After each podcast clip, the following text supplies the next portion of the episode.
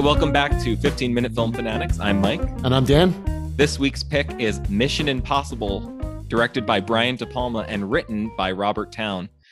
Dan, were you old enough to have watched the series Mission Impossible? I was not old. Well, it was on when I was a kid, but I never really followed it that much. My father used to watch it, but I've seen I've seen it on DVD and I've seen it on reruns.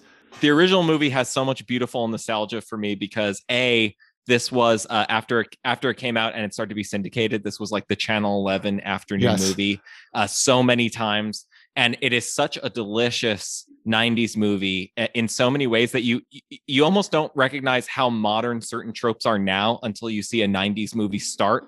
Um, just everything from the music uh, by Danny Elfman, you know, the re-recording of the original soundtrack, to even the way that the credits are done, uh, to the way that showing clips open, from the movie you're about to see. It's I, I just everything about it is is so 90s and I, I, could have done this one from memory but i'm so glad that i didn't because i had so much fun watching this movie.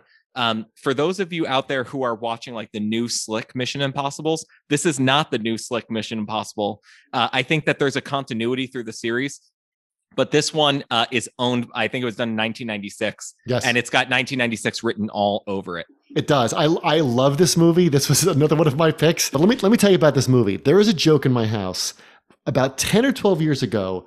I happen to mention off, you know, this is how family jokes happen. I happen to mention offhandedly I don't know what we're talking about. I happen to say, well, I think Tom Cruise is a really good actor.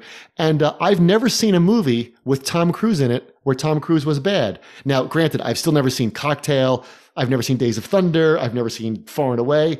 Um, so I just happen to say this, and I go, I think he's great in Rain Man. I think Dustin Hoffman got all the press, but Tom Cruise is he's the one that has to change in that movie.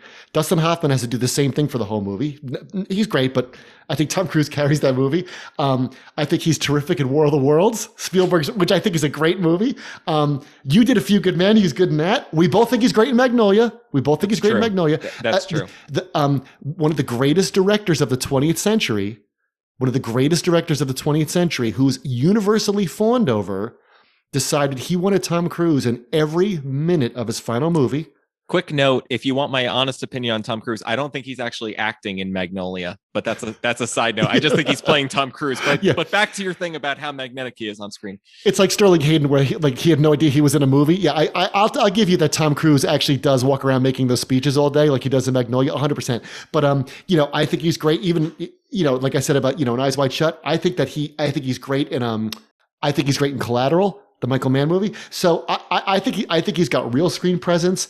Um, I love the Mission Impossible movies. I except the second one. The second one's no good. I think they're all terrific. They get more slick as they go on. Um, but I think Tom Cruise is great in them. I don't care what anyone says. I, have read Going Clear, the Scientology book. I'm I'm convinced he's he's on another sphere of existence. But I think he's charismatic. He's solid. He reads his lines really well. Your smile as you say the words. He reads his lines really well lead me to believe that we should just move on. he reads his lines really well. He does. You know what I mean? Like when you have a line reading, you know exactly what I mean. You know what that phrase means, a line reading. Uh-huh. Welcome back. So, part two, we like to talk about our favorite moments, our representative moments. I'm almost done rhapsodizing about Tom Cruise. Where Mike is still giggling that I said he reads his lines well, and I'm trying to say we all know what a line reading is. I think he was born to play Ethan. What was your moment from this film? Okay, the most of this movie is just really really good American filmmaking where the plot is just propulsive. It just launches like a rocket and it never stops. The one time where you actually need to calculate is really the only bit of, I would say, classically good filmmaking in this movie, uh, other than how uh, brilliantly watchable it is, which is where uh, Ethan is sitting in the diner uh, with Jon Voight and he's leading Jon Voight as though he's as though he's buying the story, but he's piecing everything together in his mind, and so you're getting flashes between what he's saying at the diner, uh, and and you know him him piecing things together, uh, which is also uh, leads to a moment where you're you're not sure that he's going to dress up as Jon Voight, right? So there's the the next thing on the bullet train uh, is that there uh, there's a scene with the you know the reveal that he's known uh, right. all along so I think there's a good mix between the audience being given just enough to follow this movie, but not it's it's not Tinker Tailor Soldier Spy, but it's not James Bond either. It's something in between. Yeah. And I think that they found a really nice balance between in- intricate plotting. I agree with you, although um, one of the first action movies that I was allowed to see all the way through was Mission Impossible 2 when it came out. Um, and a, and a friend's parents took me to see it on the big the big screen side. Um, I, but I agree with you that the, the series is really consistent except for that second one, Yeah. and that the series itself it's it's nicely encapsulated in this one how it finds a nice balance between intricate plotting and watchability. Yeah, I love what you said about how it's it's not Tinker Tailor Soldier Spy, where the where the great action sequences involve stealing a Manila folder. No, no, you know, it's not James Bond either. But it, you said it's American filmmaking. This is, I mean, he is the American James Bond. That's exactly what this is. It's it's Ethan is the American James Bond for for everything you want to say about Americans. Like it, it- that's exactly what this is. And after I mean after watching this movie uh, and the Wolverine, why would you ever have an action sequence that does not take place on a bullet train? That's what I want to know. so uh, you know it's funny too you mentioned the part where he's piecing together you know when jon voight's telling him what happened and he's and, and he's piecing it together the first time you see this and even on subsequent times i think is interesting is that it's hard to tell at first whose whose mind those images are in? Like are they in ethan's mind as he's piecing it together or are they in phelps's mind as he's lying? And, and i don't even think it matters but i just think it's a brilliant way because you don't know when ethan figured it out. He says on the train he figured it out at some point. Yeah, I, uh, the the plot and the directing by Brian De Palma are both kind of on autopilot most of the time. That is the only time where it becomes obvious Yeah. that some that somebody is manipulating what's what's going on on screen. Most of the time, I think De Palma wants you to forget that he exists, except for that moment. Yeah, and I think it's funny because in our episode on the last detail, you talked about how if you only saw Chinatown, what would you think about Robert Towne? So it's kind of funny, like when, when people are like, Robert Towne wrote Mission Impossible. I'm like, yeah, he wrote Mission Impossible. Like that's a real Robert Townian moment there at the diner. Al- Although all three movies, Chinatown, The Last Detail, and the first Mission Impossible, you have to balance a lot of implied information. Um, and so I will say that that's maybe that's maybe Robert Towne's trade trademark as a screenwriter. And that's my moment. My moment was actually not the bullet train or the or when he gets lowered into Langley or something. My moment is I just thought it was a, such a great moment is when he comes back and um, Phelps's girlfriend or his wife, I'm sorry, is, is sitting on the floor in the corner and she holds up her hand and he kind of holds her hand and then it fades out. So that's like the implication that, that he's, he slept with her. And later Jon Voight says, Oh, and you've tasted the fruits of the, and I just think like it's such a, it was such a, like a great moment to, to not like, not have him sweep her up in his arms. And you don't know, was he like in the Maltese Falcon? Like, were you doing that just because, you know, you wanted a taste of the, the fruits or something? It's that Robert Towne has such good, has such respect for the viewer's intelligence, but at the same time doesn't mock the viewer for wanting to see like a guy on top of the bullet train or a helicopter go through the channel. Like you're allowed to have both in this movie. Yeah, and I picked up on that early because I really like the way that the initial party scene works when when everybody is working their angle. Everybody the, the viewer has heard it explained to them, but in a way where the the character exposition is being done at the same time, which is really which is really elegant, right?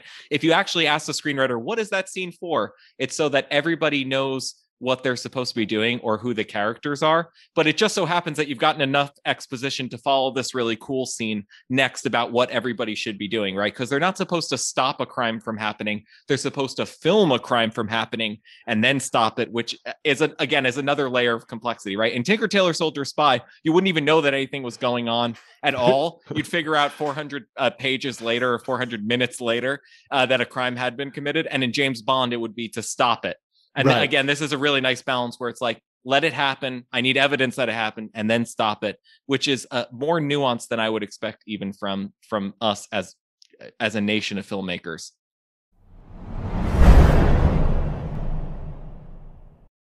So welcome back. In part three, we always talk about the ending. Do you have anything on the ending, Mike? Because I have something on the ending. Hit me. People are upset. I know people that were very upset that Jim Phelps turns out to be the bad guy in this film. That the Robert Graves character turns out to be the guy that kind of gives in and says, you know, the Cold War's over. Every, uh, you know, how could they do that? Um, it didn't bother me at all. I think it's a great extension of the series, and it reminded me of how good. Have you seen the Star Trek reboots? No. They're terrific. And the second Star Trek, uh, they made three reboots. The second one is called Into Darkness, and that is a um, it's a it's an it's a photo negative. It's an inverse telling of the Wrath of Khan. And it's great. Benedict Cumber- Cumberbatch is, is, is uh, plays Khan. It's really, really great. It's a lot of fun. It's a great, great reboot, and it reminded me of of. I just think that Jim Phelps being the bad guy is a perfect touch. So my thing on the ending really is, uh, you can tell what kind of person someone is by asking them if they watch the end of Mission Impossible. And there's a there's a certain kind of person who will go, "You can't fly a helicopter in a tunnel," and I I don't want to ever run I don't want to meet anybody else like that ever again. Yeah, and yes, you can.